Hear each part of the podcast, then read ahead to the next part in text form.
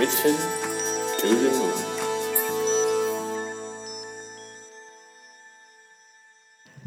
สวัสดีครับ ยินดีต้อนรับเข้าสู่ Mission to the Moon Podcast episode ที่ 230 นะครับ วันนี้เป็นวันจันทร์เพราะฉะนั้นเป็น Tech Monday คุณแม็กซ์สวัสดีครับ ครับ สวัสดีครับ คุณแม็กซ์อย่าลืมแนะนำชื่อหน่อย รุ่งฤทธิ์เจริญสุภกุลครับ ครับ ผมรวิศหาญอุตสาหะนะครับ คุณแม็กซ์กับรวิทย์จะมาพบกับคุณทุกวันจันทร์ บ้างบางวันก็มีบ้างนะครับจันทร์ที่แล้วไม่มีนะครับแต่ที่แล้วเราพลังงานหมดไป เราอยู่ด้วยกันนะจริงๆแล้วจันทร์ที่แล้วอะถึงว่าอัดไม่ไหวผมอยู่ที่ญี่ปุ่นไม่ไหวนะเพิ่งวิ่งมาราธอนมันก็จะตายเอานะครับคุณแทบอาจจะยังสภาพโอเคอยู่ผมวิ่งครั้งแรกนี่ผมไม่ไหวละเออขอแสดงความยินดีด้วยนะ คุณแม็กอ่าบอกทุกท่านนะครับเป็นแรงบันดาลใจครับคนที่อยากวิ่งมาราธอนคุณแม็กวิ่งมาราธอนแรกจบเรียบร้อยที่โอซาก้าเป็น first marathon เลยนะครับใช่ซ้อมเยอะไหมครับซ้อมเยอะอยู่แต่ว่าสภาพความพร้อมเนี่ยไม่มีนะ ซ้อมเยอะจริงเหรอ ซ้อมเยอะอยู่ซ้อมเยอะอยู่ใช่ไหมเดือนที่แล้วผมอ่าก็วิ่งใกล้ๆใกล้ๆพี่นะครับครับครับแต่ว่าแต่ว่าวิ่งวิ่งแต่ว่าความความเร็วนี่น้อยความเร็วช้ามากคือวิ่งประมาณเพสแบบเกือบสิบอะเฮ้ยแต่ก็โอเคนะ ก็จบ6ชั่วโมงนะอ๋ออ๋อใช่ใช่ใช่ไหมจบ6ชั่วโมง เออก่อนจะเข้าเรื่องเล่าเล่าให้ฟังหน่อยเล่าประสบการณ์โอซาก้าให้ฟังหน่อยว่าเป็นไงระหว่างทางมันคิดอะไรอยู่บ้าง เออมันเป็นมันเป็นการวิ่งครั้งแรกแล้วก็ ตอนแรกเราก็คิดว่าเราเตรียมตัวมาระดับหนึ่งนั่นแหละ แต่เราก็รู้ว่าเราเตรียมตัวไม่พอ เพราะว่ามีหลาย ๆ คนเขาบอกว่าเพื่อนเพื่อนอะเขาบอกว่าก่อนจะไปวิ่งอะต้องซ้อมวิ่งให้ได้สัก 35 โลอืมให้ได้ฟีลลิ่งแบบว่าวิ่ง 35 โลใช่ไหมแต่เราไม่เคยไงเราเต็มที่มากสุดแล้วซ้อมวิ่ง 25 โลอืมแล้วก็พอไปถึงวันวิ่งจริงอะพอวิ่งได้ 25 โลตามเท่าที่ซ้อมปุ๊บเนี่ย ก็อาการออกทันที หมดแรงเลยเออขามันแค่แรงไม่หมดแต่ขามันเริ่มแบบเจ็บ ปวดอะไรเงี้ยอ่าเออก็ว่าไปคือตามตามที่เหมือนในหนังสือคุณนิ้วกลมเลยที่บอกว่าเอ้ยอะไรนะสามสิบโลปุ๊บจะเริ่มวัดใจใช่ไหมใช่โหนี่วัดใจจริง ๆ เลย อืมอืมวัดใจทุกๆก้าวต่อจากนั้นอะแต่ก็ลากกันมาจนจบจนได้อืมใช่นะครับเก่งมากเก่งมากคือมันเป็นข้อดีของการไปไปวิ่งเมืองนอกไงเพราะเรากลับไม่เป็นอ๋อใช่เขาออกมาไม่ได้ด้วยแหละเออกลับไม่เป็นคือออกคือออกเลยเออมันไม่รู้จะกลับยังไงอะอืมคือเออแต่ว่าถ้าเกิดเราไปจบตรงนู้นปุ๊บเราก็กลับเป็นเนี่ยอืมอ่าข้อดีข้อดีถ้าวิ่งในประเทศไทยเรากลับเป็นก็อาจจะออกจาก สนามแข่งเป็นนานละอะไรอย่างงี้ ก็ขอแสดงความยินดีด้วยนะครับตบมือครับเย่เย่เย่ เย่อะวันนี้คุณแม็กซ์จะมาเล่าเรื่องอะไรให้เราฟังครับ พอดีว่าอาทิตย์เอ่อช่วงสองสามวันก่อนอะไปเจอบล็อกอันหนึ่งของคนเพื่อนของเพื่อน อืม เอ่อเขาบ่นเรื่องเรื่องเอ่อการประมูลแพ้งานแพ้อะไรเงี้ยอ่าๆของของ TCAS คืออะไรนะครับทีแค TCAS ไม่รู้ออกเสียง ถูกหรือเปล่า ระบบ entrance ของคนเด็กๆอ๋ออะไรเนี่ยอ๋ออ๋อมีหน้าว่าคุณคุณโอเคอืมอืมระบบเอนทานใหม่ ใช่ใช่แต่อันนี้เขาเขาเขาก็ไม่ได้เชิญมาว่ามาเออทำไมถึงแพ้หรอกแต่เขามาอธิบายให้ฟังว่าที่เขาเอ่ออธิบายไอ้ยที่เขาพยายามจะทำอะมันเป็นยังไง อืมอ่าก็เลยถือโอกาสเออเอาเรื่องนี้มาเล่าให้ฟังแล้วกันว่าเออจริง ๆ แล้วน่ะถ้าเกิดว่าคุณคิดอยากจะออกแบบระบบให้เอ่อเร็ว แล้วก็สามารถที่รองรับคนจำนวนเยอะได้มากๆเนี่ยจะทำยังไงม ต้องบอกก่อนว่าวันเนี้ยศัพท์ทางด้านเทคนิคจะเยอะมากนะ เยอะกว่าปกติอีก่อนเยอะกว่าปกติ คราวนี้ก็เดี๋ยวจะพยายามอธิบายเท่าเท่าที่จะทำได้แล้วกันถ้าคุณแท็บเอองงตรงไหนช่วยเป็นตัวแทนผู้ฟังถามเลย โอเคได้ครับอะโอเค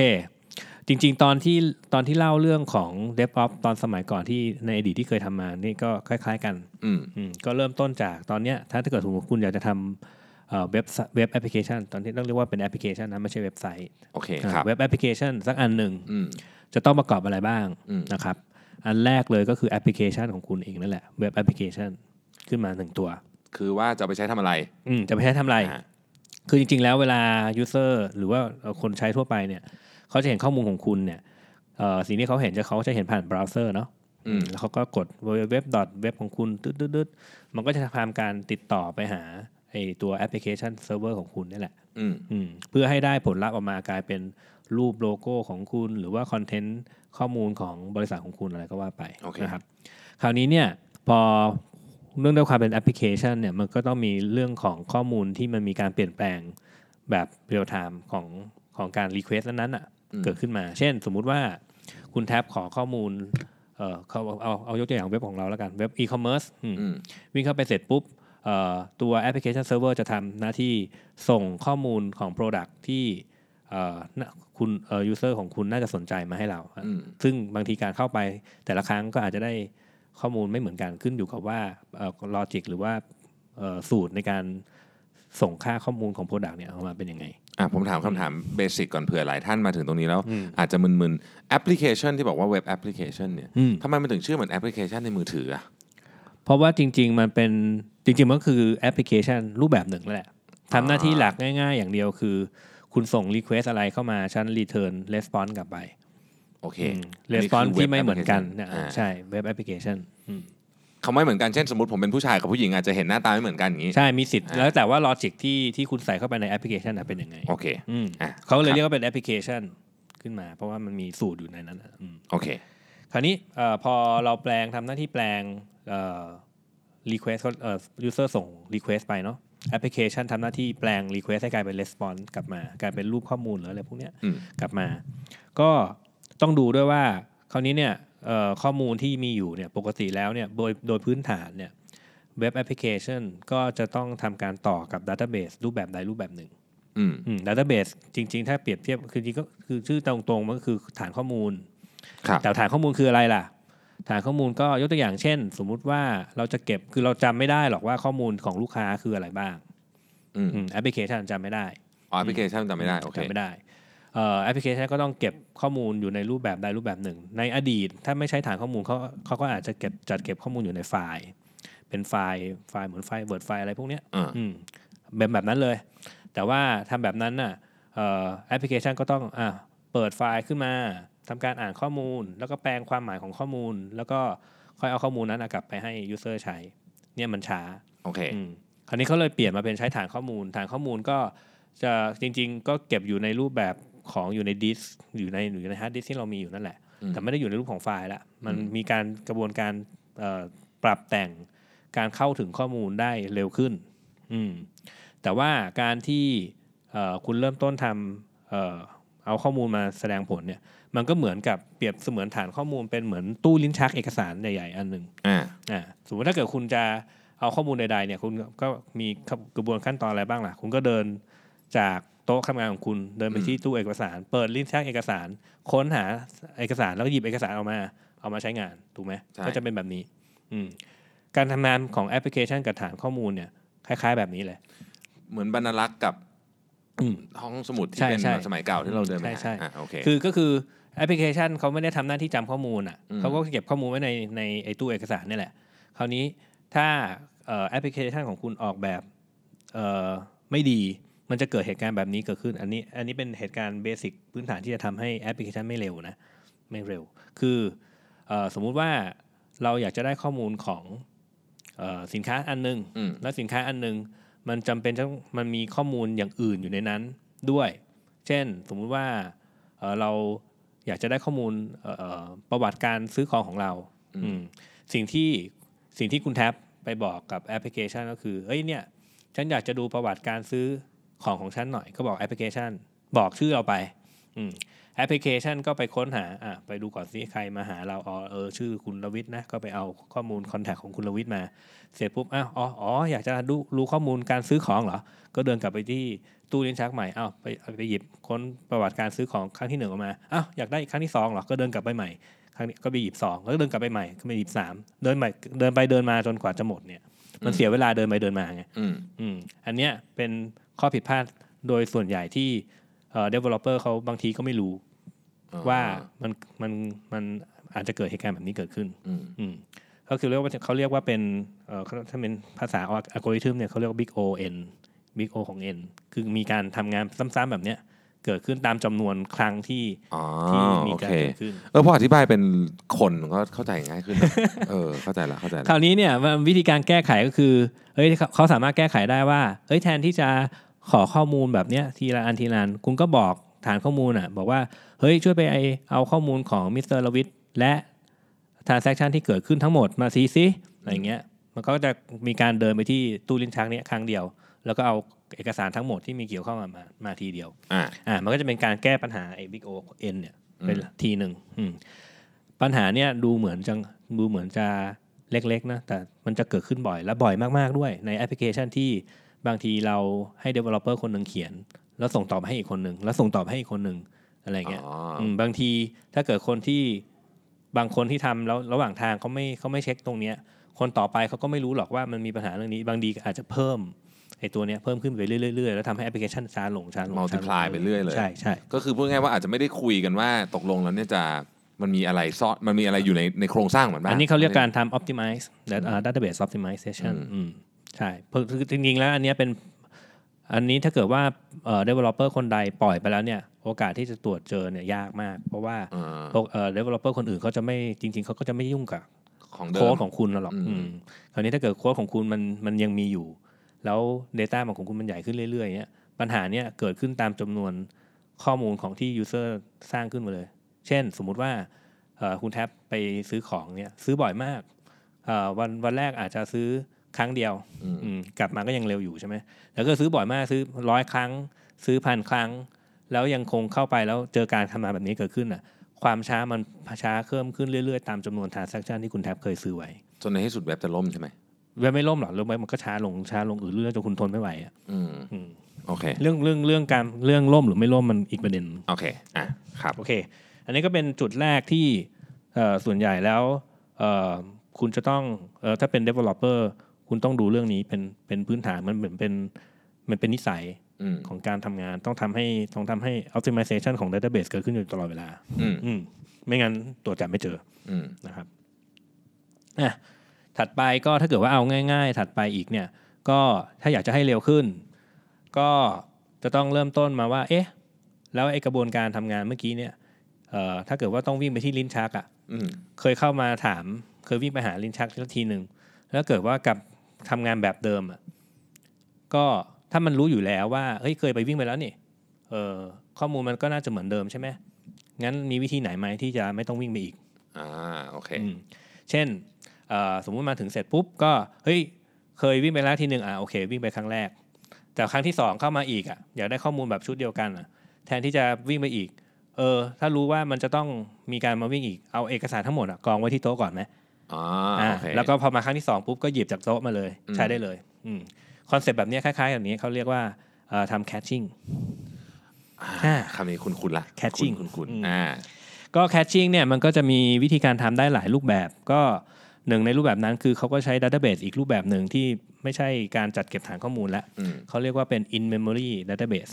ก็ให้อ่า database ที่มันใช้หน่วยใช้เอ่อการเข้าถึงข้อมูลที่เร็วมากๆ คือหน่วยความจำเลย เก็บข้อมูล อืมก็เปรียบเสมือนกับการเอาข้อมูลเอเอกสารเนี่ยมาวางกองไว้ก่อนนั่นแหละ แล้วก็พออยากจะได้ปุ๊บก็หยิบมันทันหยิบมาใช้ทันที อันนี้ก็จะเร็วขึ้น เพราะว่ามันไม่ต้องเดินไปที่ตู้ไฟล์อีกรอบหนึ่งที่เราได้ยินคำว่าเก็บ cache เก็บ cache cache อย่างนี้ cache ใช่ไหมโอเคอืมใช่แต่นี่เป็น cache ฝั่งฝั่งเซิร์ฟเวอร์นะอืมกระบวนการ cache เนี่ยจริง ๆ ยังมีหลากหลายรูปแบบมันมีมีหลาย layer คือมันมีตั้งแต่เอ่อเมื่อกี้นี้ทำที่บอกเนี่ยมันสามารถทำเป็น page caching ก็ได้ทำเป็น model caching ก็ได้ คือบางคือจริง ๆแล้วเอ่อตั้งชื่อหลายหลายชื่ออะแต่ concept จริง ๆ คือ อะไรที่มันเคยคำนวณไปแล้วอะแล้วมันเสียเวลาคำนวณอีกก็ไม่ต้องคำนวณอีกเอาผลลัพธ์ไปยัดใส่ไว้ในเอ่อ ใน caching เนี่ยแหละ แล้วก็หยิบมาใช้ได้เลยในครั้งต่อไปแค่นั้นแหละอืม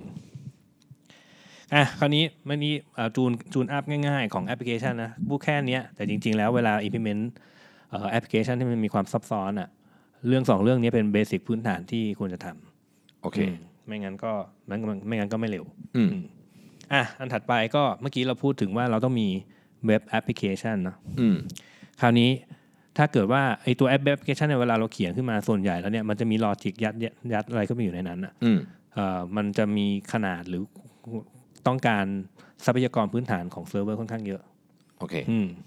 มันก็เลยมีอีกตัวหนึ่งอีก wording หนึ่งชื่อว่า web server ขึ้นมาอ่าอืมอ่าไอตัวเนี้ย web server เนี่ยทำหน้าที่เอ่อ ตอบสนอง Request และ Return Response เหมือนกัน แต่ว่าตัวมันจะเล็กกว่า แล้วก็เพียหน้าที่ของมันคือตอบสนอง Response ให้เร็วที่สุดเท่าที่เป็นไปได้อืมอืมคราวนี้เนี่ยถ้า application server ของเราเนี่ยมันมีสิทธิ์ที่จะทำงานช้า เพราะมันต้องไปประมวลผลเอาข้อมูลที่มันอยู่ในฐานฐานข้อมูลมา return ให้เอยส่งกลับไปให้ user ใช่ไหมอืมอืมในบางข้อมูลบางอย่างที่มันไม่จำเป็นต้องใช้แอปพลิเคชันแอปพลิเคชันเซิร์ฟเวอร์เช่นเอ่อ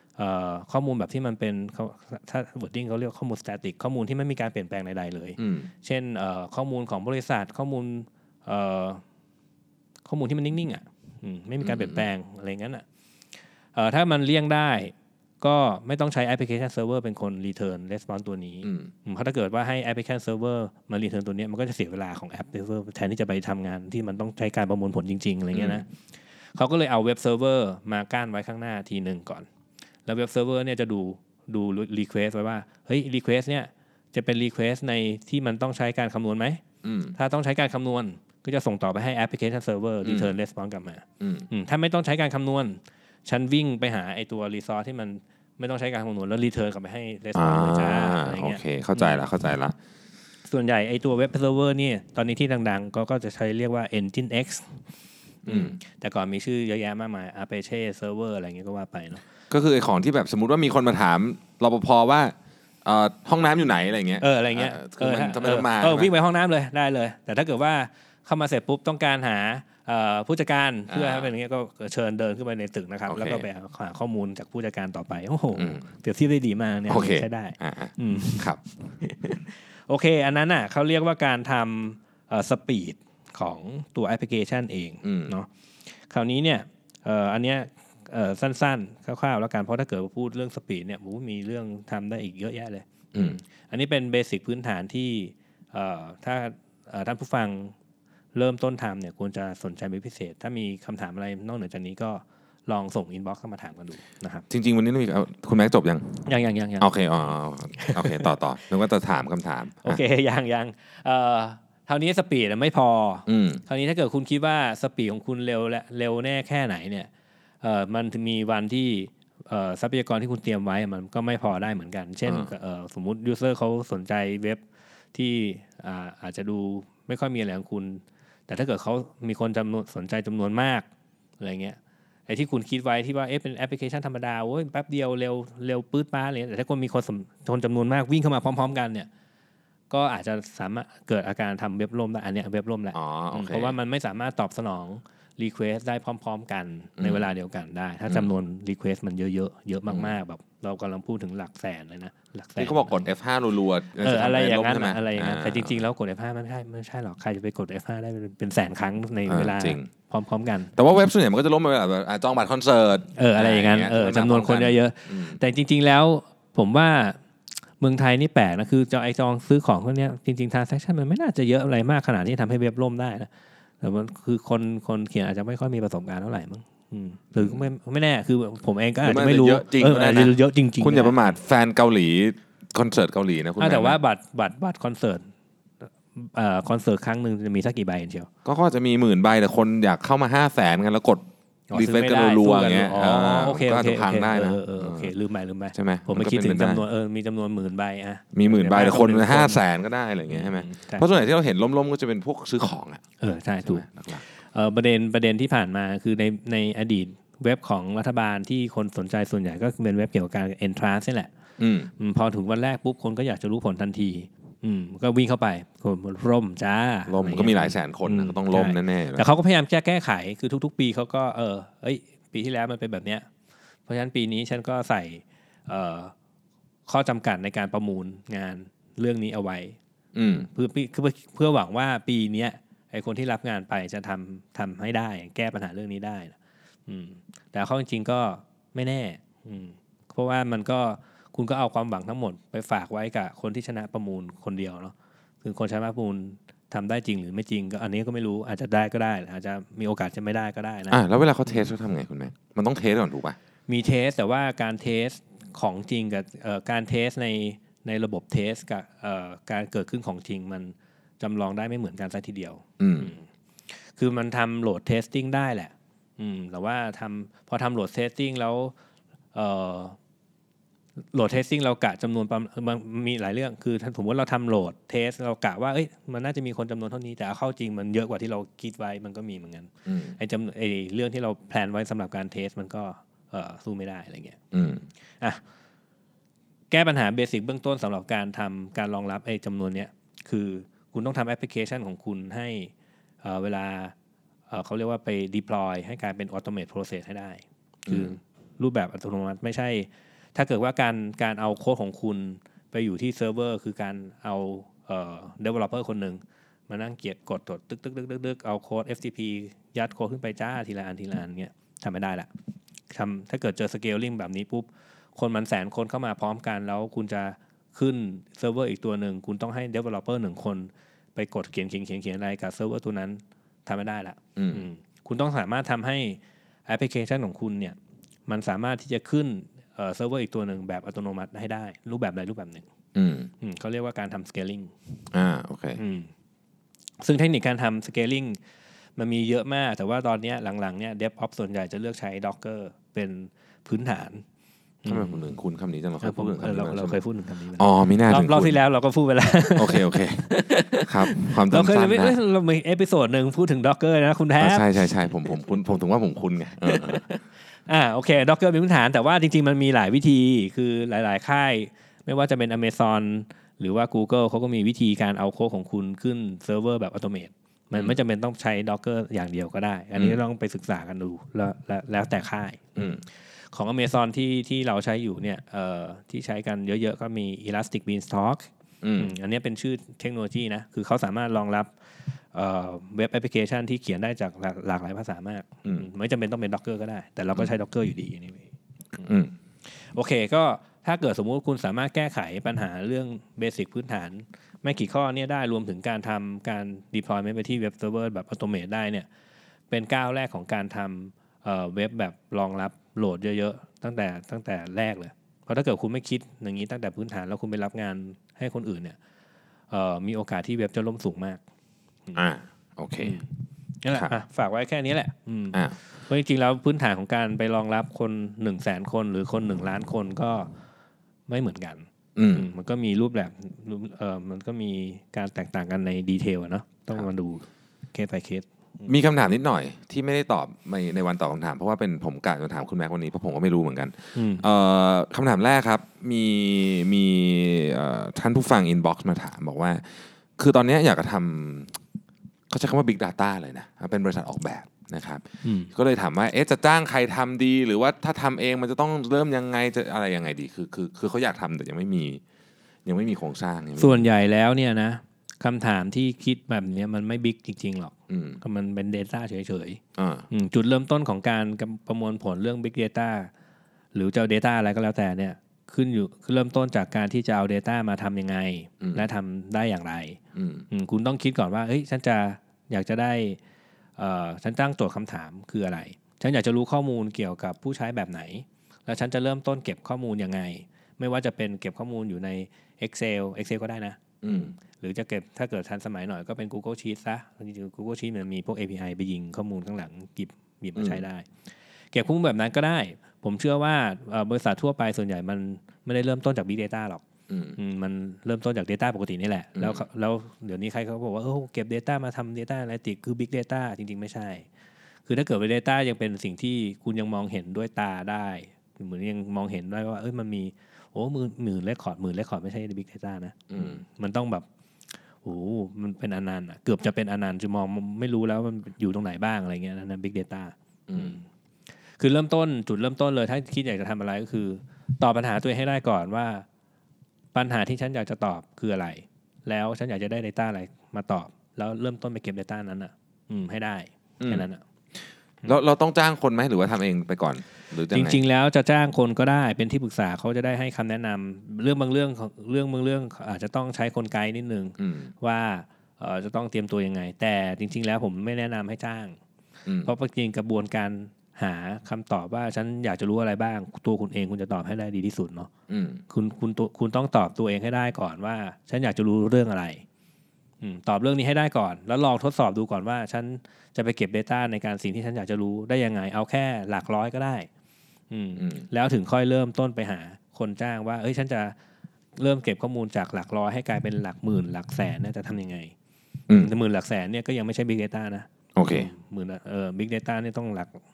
จริงๆไม่มันไม่มีหลักอะมันคือมมันต้องแบบเยอะมากๆจน ถึงจะถึงจะใช้คำว่า Big Data คือจะบอกได้ว่าล้านเป็น Big Data ก็ไม่ใช่อะอืมมันคือปัจจุบันที่เราใช้ใช้กันอยู่เนี่ยเป็น Data เฉยๆ Data ว่าเฉงั้นยเถอะ Data เรียกว่าเป็นการบริหารจัดการข้อมูลๆอืมให้มันช่ดีกว่าสมัยก่อนอืมคราวนี้คนทุกทุกคนทั่วไปเออก็เออ Big Data Big Data โอ้ wording ใช้จังเลยจริงๆ มันไม่ big อะอืม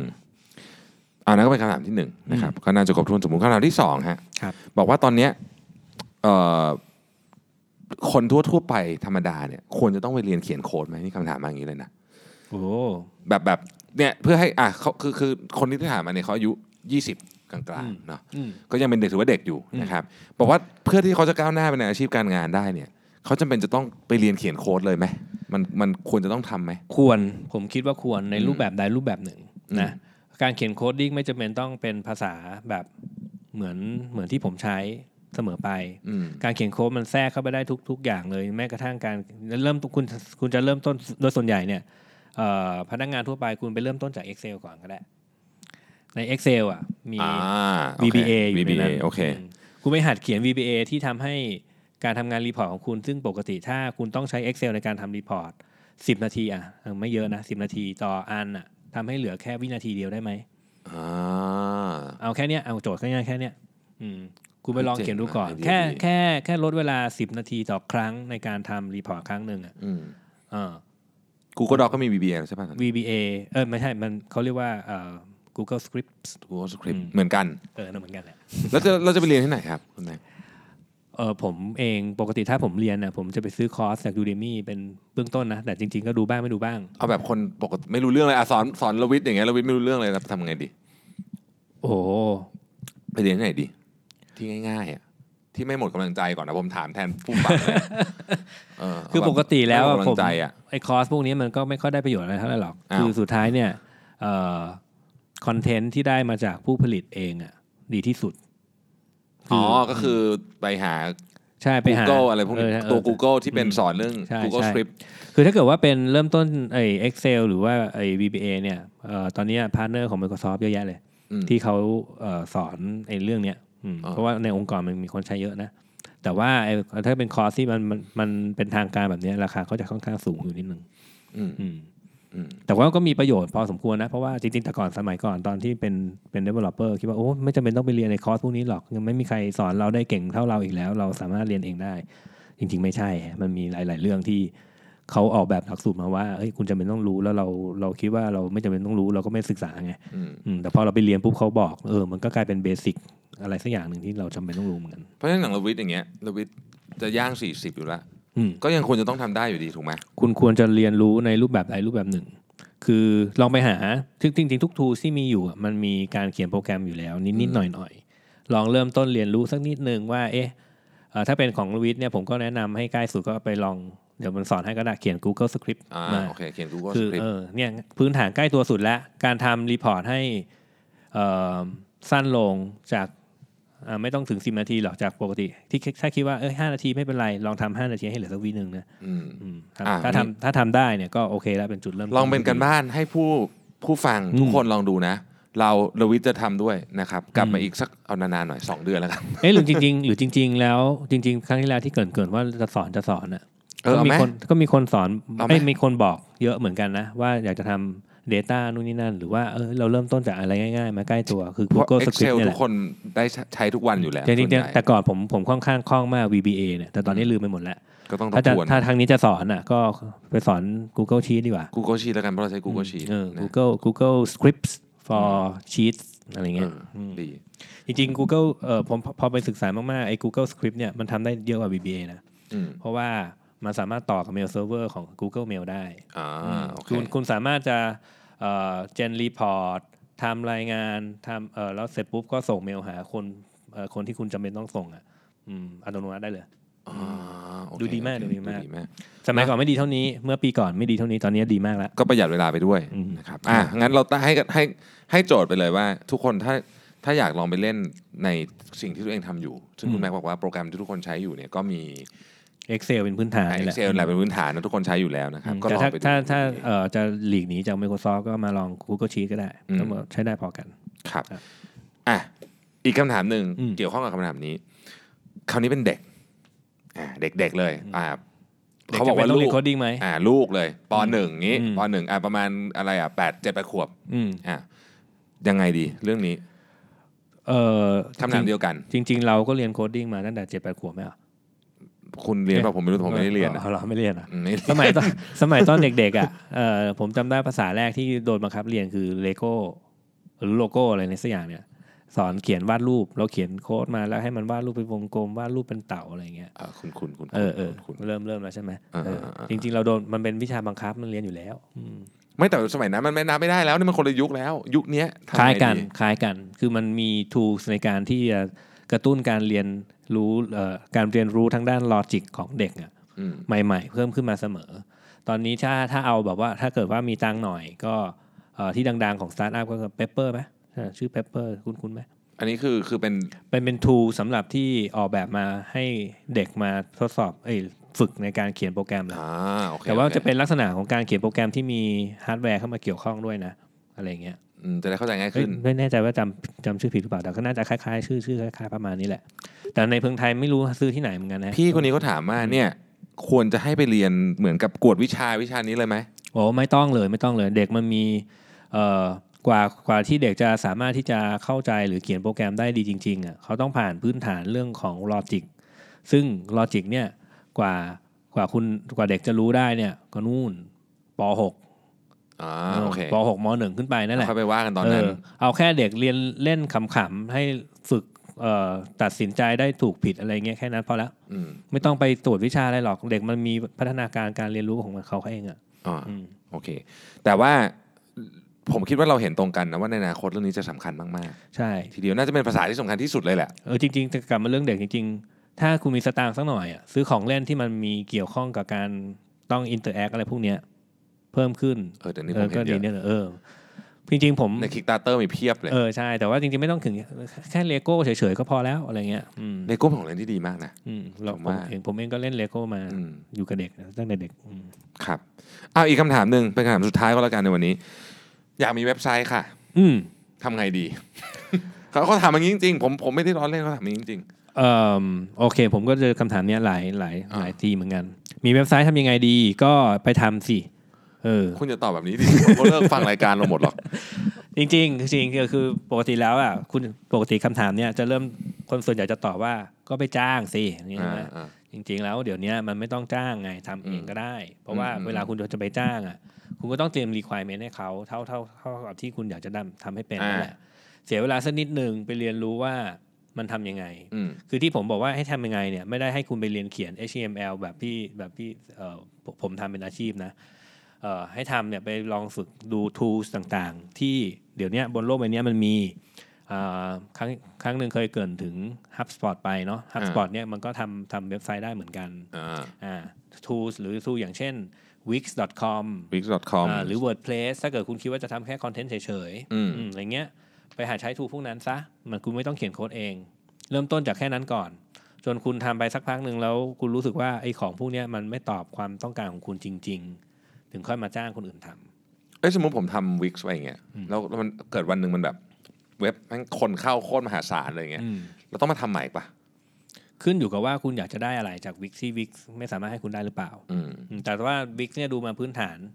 เอ่อเพราะเราจะปรับเว็บไซต์ของเราด้วยนี่ใช่วิกดูมาขั้นพื้นฐานเนี่ยมาเขาทำออกแบบ API ให้สามารถเก็บเอ่อไปเอา Data ด้วยการเขียนโปรแกรมได้ อ๋อ คือไปทำต่อทีหลังเพิ่มเติมได้ อยากจะทำต่อจากเขาก็ไปเอาข้อมูลมาทำต่อได้ โอเคครับก็เดี๋ยวนี้ทูส่วนใหญ่ก็จะต้องออกแบบให้สามารถเชื่อมต่อได้ อืมแต่ทูตอนนี้ที่ที่ดูแล้วดูดีมากกว่าวิกที่ผมมองนะ คือ HubSpot HubSpot อืมอืม HubSpot มันมีทูหลายอย่าง เห็นคุณแม็กพูดชื่อ HubSpot นี่หลายทีแล้วนะ เออเราเดี๋ยวเราคิดว่าจงต้อง implement จริงๆจังๆแล้วแหละไอ้เว็บ Mission to the Moon ของเราเนี่ย mission to moon co อย่าเพิ่งเข้าไปดูตอนนี้นะ เดี๋ยวกำลังแก้ไขอยู่นะครับอืมโอเค ก็ครบถ้วนสมบูรณ์นะครับ สี่คำถามนะครับ ก็